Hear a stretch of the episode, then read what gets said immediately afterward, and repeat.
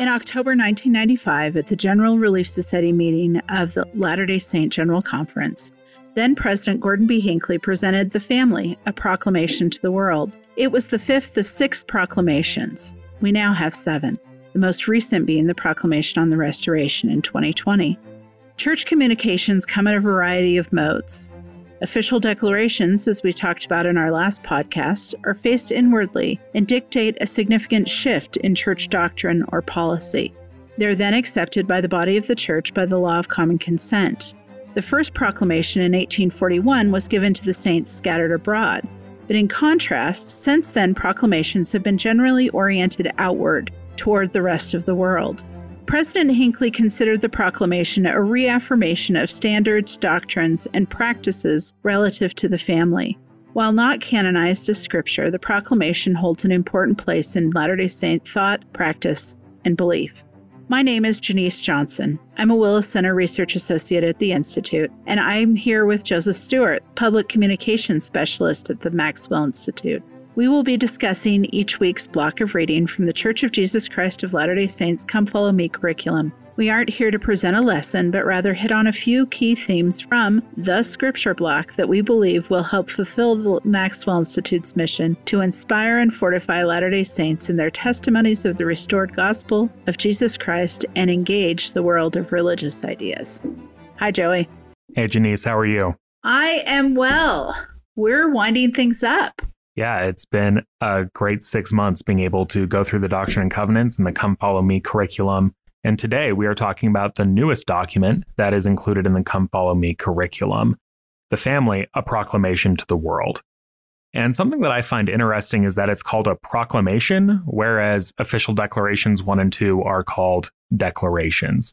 Have you ever run across any explanation for why some things are called declarations or proclamations?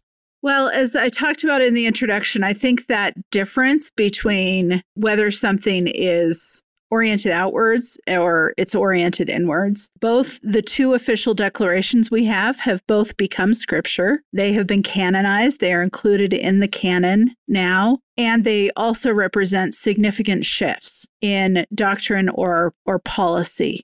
And I think that for that reason those those things have been included in in scripture as President Hinckley considered the family a proclamation a reaffirmation of things that were already central to how Latter day Saints think about the world. Right. We saw that in our discussion of Section 138 as well, that President Smith receives a revelation, but there's relatively little new information, relatively little that hadn't been taught previously in regards to the spirit world. Now, when President Hinckley delivered uh, the news of the family proclamation and read it across the pulpit at the General Relief Society meeting of the church, he said that uh, he and other church leaders have felt the need to warn and forewarn.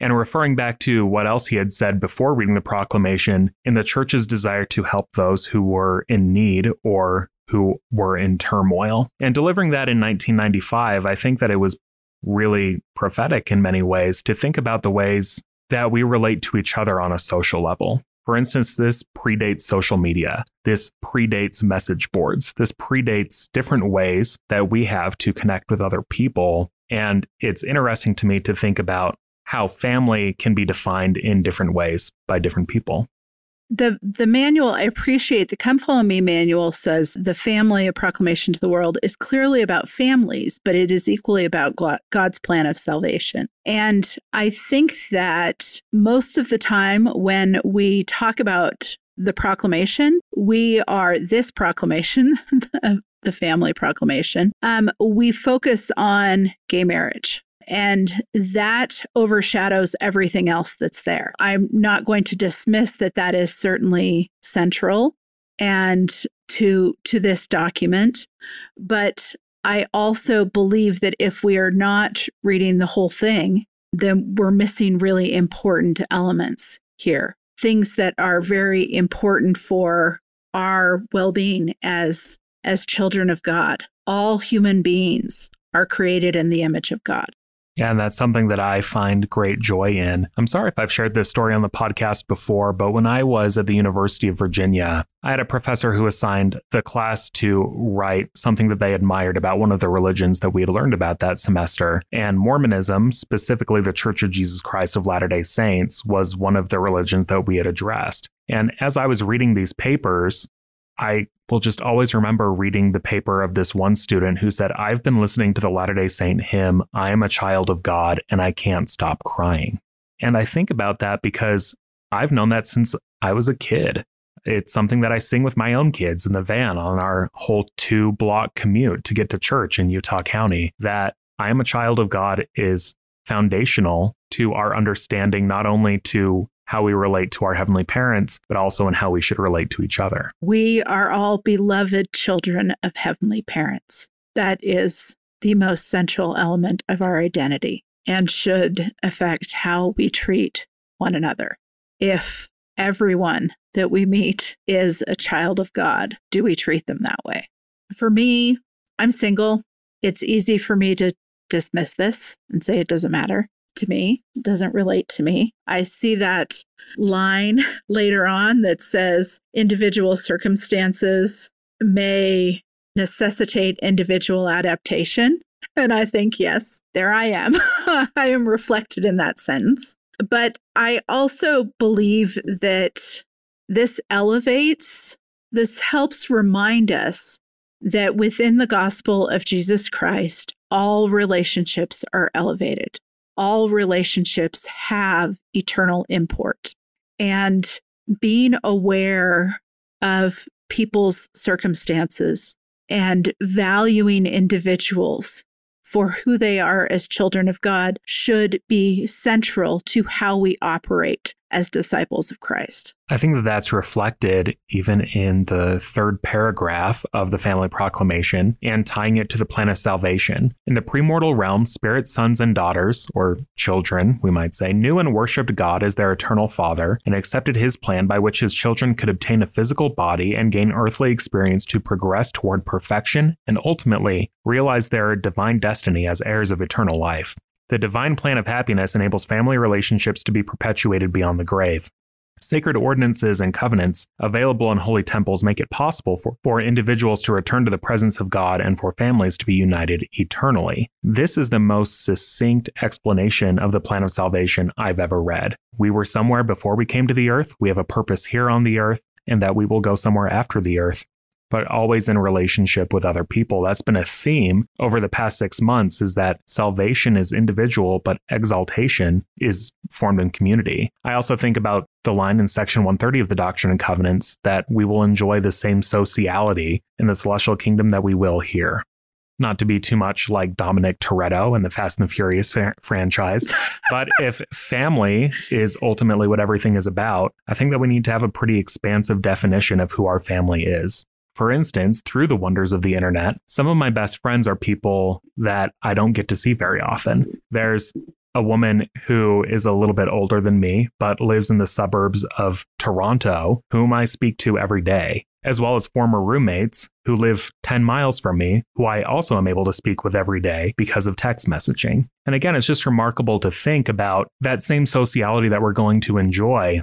It's not only about parents and children, but also and maybe this is just me and an overactive imagination, but who's coming to that celestial kingdom block party? Who are the friends and family who we're all going to be able to introduce to one another so that we can learn and grow and appreciate and enjoy the company of all of our Heavenly Parents' children? Relationships can be perpetuated beyond the grave. This is essential. Um, likewise, reminding us that our physical bodies are a great gift of mortality it is too easy for us to just be focused on the limitations of our bodies and the brokenness that that we feel. I moved recently and my body felt very broken. I had a lot of steps in that house and didn't, they were never a problem until I was moving. And then every muscle in my body and a lot of my bones too just hurt but and trying to transition how we see our bodies rather than seeing them as a burden and something that doesn't act or look the way we want it to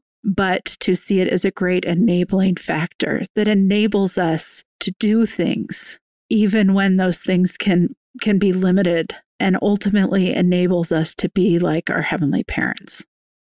One of the things that I think about too from the proclamation is that the first presidency and the quorum of the 12 affirm the sanctity of life and of its importance in God's eternal plan. This is something that, as a historian, and there's a reason why sometimes historians aren't all that fun at parties, but in thinking about what right to life has meant over the past hundred years in the United States, and thinking about how things have changed fairly drastically to which political party or political ideology adopts certain phrases. But one thing that I think about that may be important here is to think about that in the Roman Catholic understanding of the sanctity of life, it refers also to caring for someone once they are here. It is not only about the rights of unborn children and their families, it's also about providing housing and care and shelter and food think Matthew 25 here in terms of the sanctity of life that because every person is a child of God, they deserve the opportunities to thrive that everyone else does as well. And I think that it's crucial for us, again, to always think expansively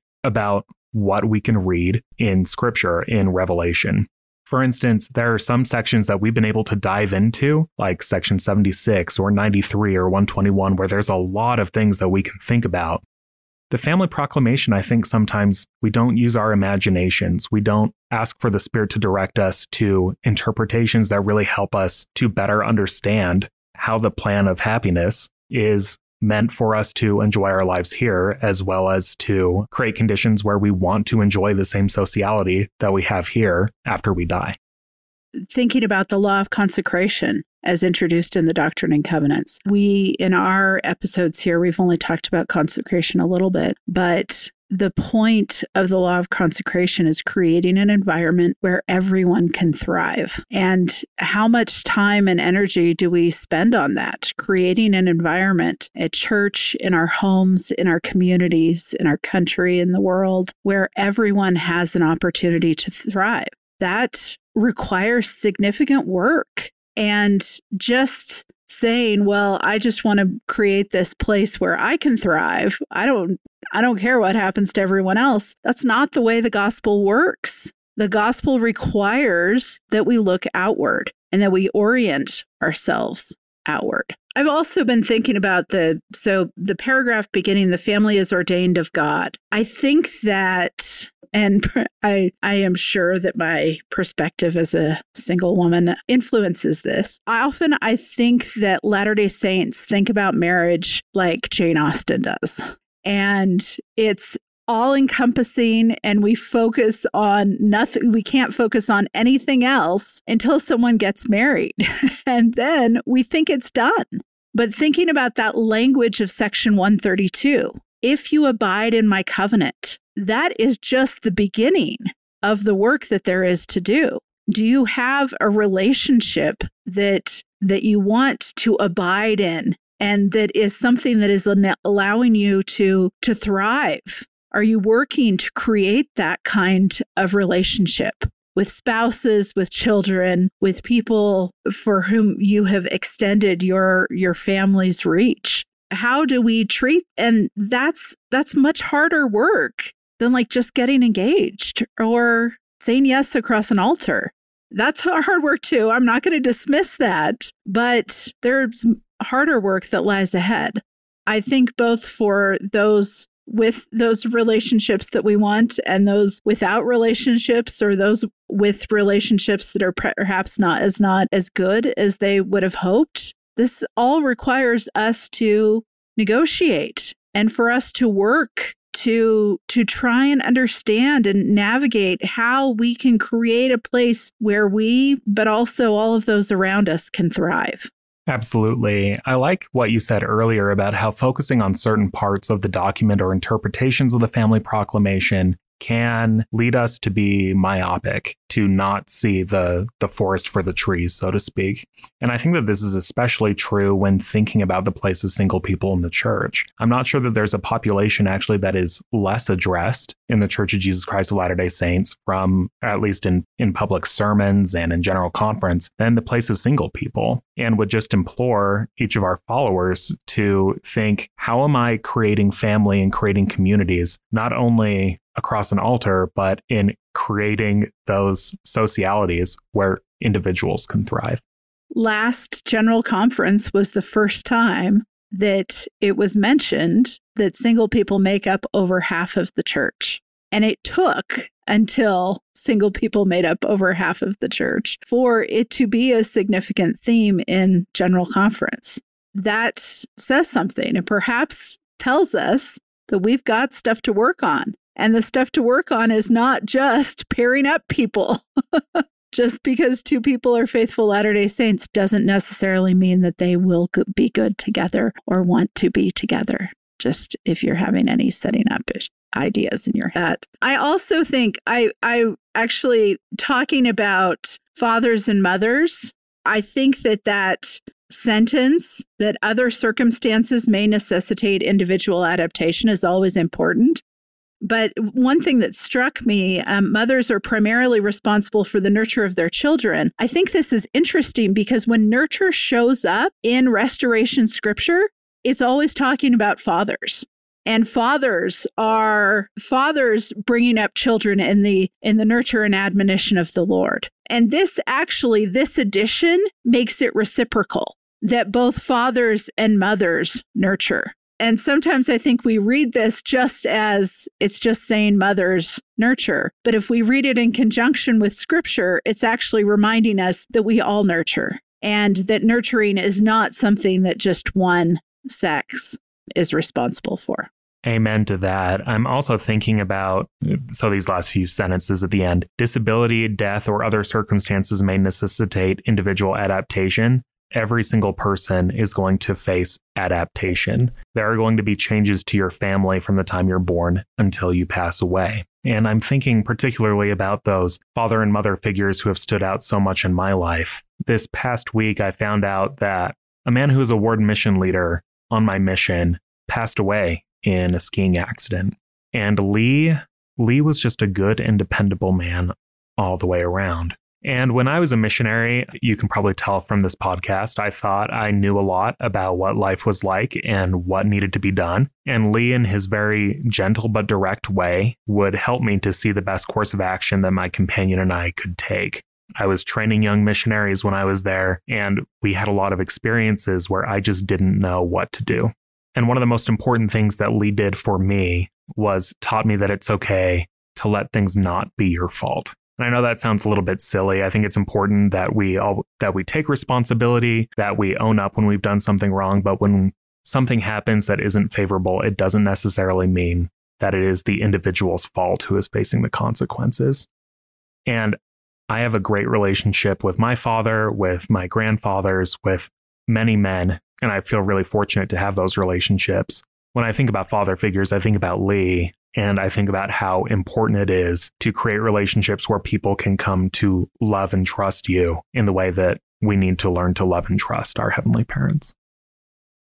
Having relationships with people who, who honor those relationships with complete fidelity is a significant theme here. Having that kind of loyalty. And and I think throughout this, one piece that remains unsaid is the necessity of communication.